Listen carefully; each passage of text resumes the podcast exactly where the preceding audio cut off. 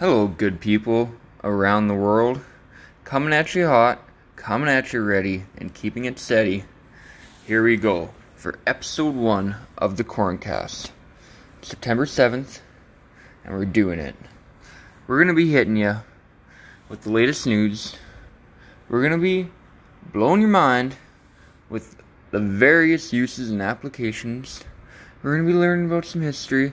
Most importantly, we're going to be expressing our love of corn out of my mouth into your ears. Let's hit it off and do some math. There's 200 to 400 kernels on a cob.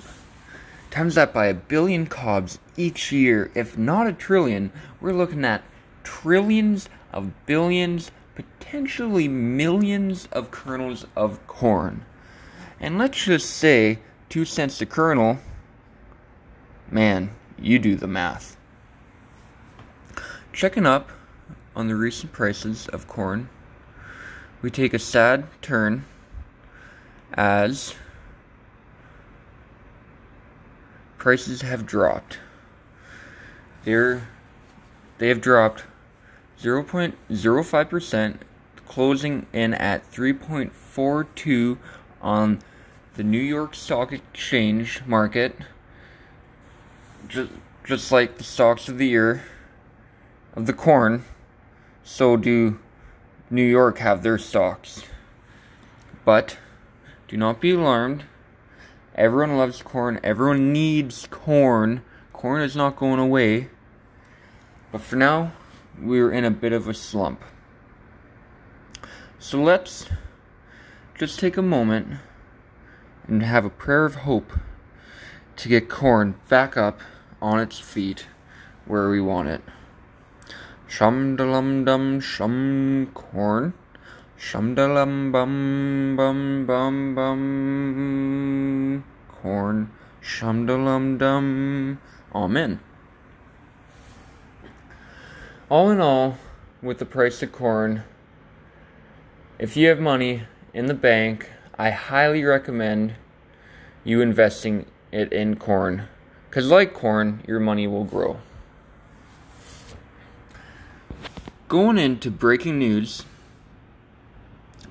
from yesterday's high stakes meeting in the White House, we've got some big, big issues at the forefront in the corn news world. Most likely, this meeting and the economic actions are directly affected to the slight drop in corn prices. Everyone depends on the corn. The corn is God when it comes to political economics and everything around surrounding those economics. Do you think corn is a major player in the upcoming 2020 US presidential elections? Well, it definitely is. Trump recently gave many breaks to big oil around America. And just like and now Big Corn is taking a major hit. Big Oil was supposed to use lots of biofuel made by corn in their plants to refine and make their oil. But with these recent cuts, they have not ha- had to use corn fuel to make the oil. And that is making a major hit on the big corn farmers. Now, especially concentrated in Iowa. Iowa. And these Iowans are quite upset by Trump's recent actions. And his political base is hev- heavy in big oil and big corn. And if you don't have Iowa, like we all know, that's why Hillary spends so much time in Iowa, we always hear about, you risk losing the presidential election. So now he's on a tightrope.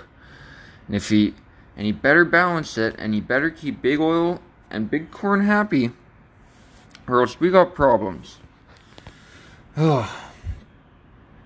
okay, stepping back out of the politics of corn, because sometimes it does get me a little frustrated. And we gotta get in to some fun parts of this podcast. Instead of getting upset, reading in the news every day, people hurting corn for their own greed. Ugh. Okay, let's talk about some uses of corn. There are so many uses and applications, all stemming from simple, fun loving corn. You can do more with corn than MacGyver can do with a rubber band on a spaceship crashing into Mars. He, he would he would have wished he had a piece of corn up there with him. So we have our food products, we have our industrial uses.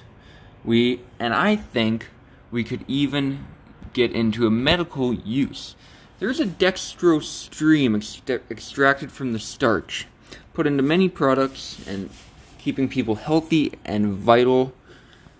And I going out on a limb here, I'm not a doctor, but I'm pretty sure if we started taking this dextrose stream and putting it in IV bags and giving it to cancer patients, our cancer numbers would be dropping around the world. So, let's talk about the uses of corn. Food. Number one. We love eating it. We love it in our cereals. We like the corn pops. Oh man, corn is so good. And not only do humans like a good nibble on a nice kernel from a tasty cob, so do animals. And we love eating animals. So we have to make more corn. We need more corn for more animals, for more humans. And the more corn that our steers get, we're going to get nicer steaks, which is another food we love so much.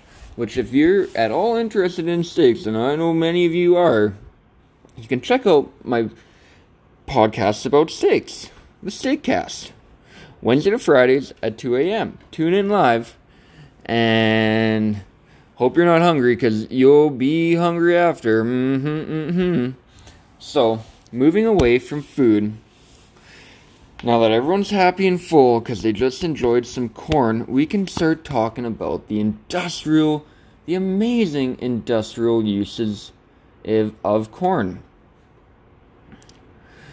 It is used in soaps, paints, corks, linoleum polish, adhesives, rubber bands, subs- rubber substitutes, wallboard, dry cell batteries, textile finishings, c- cosmetic powders, and many other uses.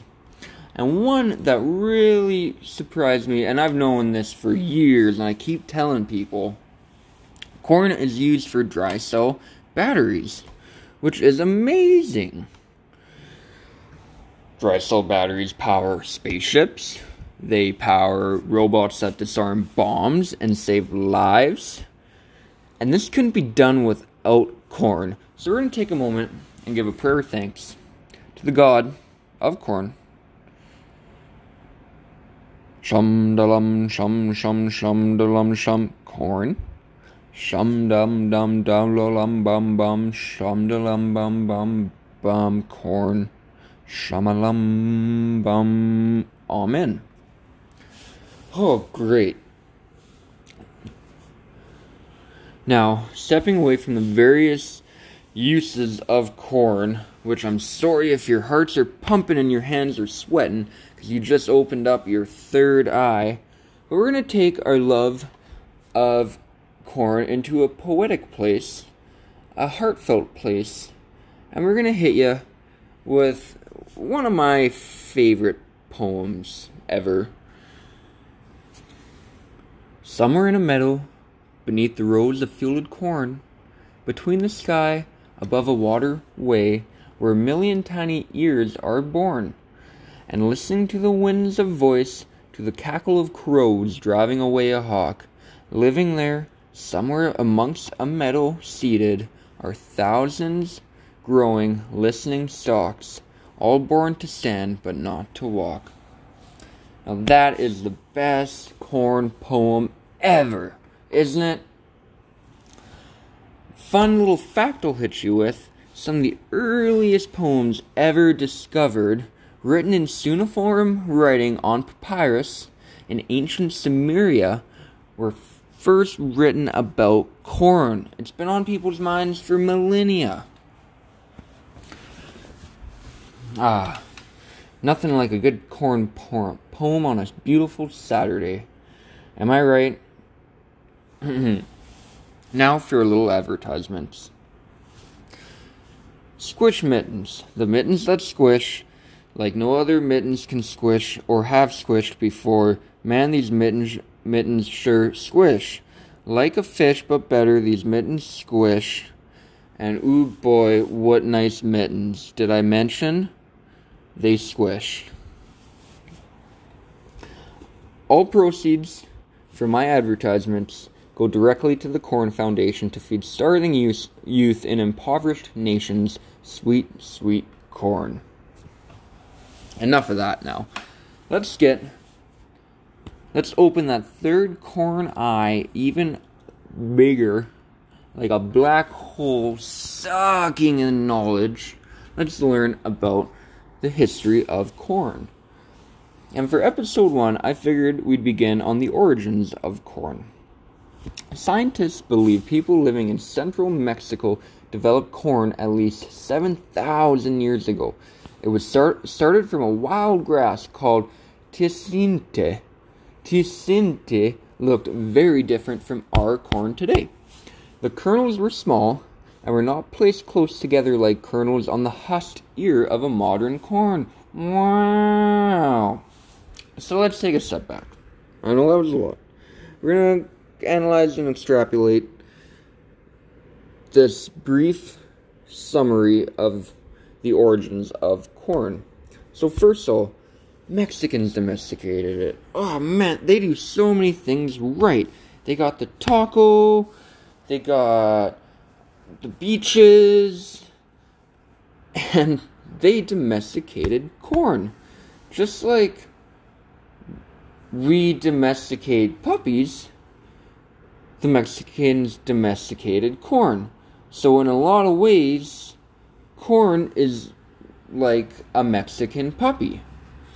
Corn is the pet puppy of the Mexicans. It's the national vegetable of Mexico. Uh, political campaigns ride or die on their corn platform about getting it to the people. Corn is all about it. Is what it what it is all about in Mexico. Oh man, fantastic. Okay, so the Mexicans domesticated the corn 7,000 years ago. So, what do we know about time? We take in a lot, we learn a lot the more time we spend around. So, imagine if you were born 7,000 years ago, how, how wise you'd be. And that is exactly the situation corn is in. It's 7,000 years old. It must be so wise. It, it is the smartest vegetable on the planet, hands down. We know this. But man, I really wish corn could talk. I would just spend hours and hours listening to corn. Oh man. The wisdom it must have picked up over the years. Okay, so Mexicans domesticated it 7,000 years ago. It was started from a wild grass called teosinte. So from grass to corn. Corn to grass, grass to corn, corn, grass, grass, corn. Wow. Wow, wow, wow, wow, wow. So it makes me think of many great athletes and musicians. They didn't have much.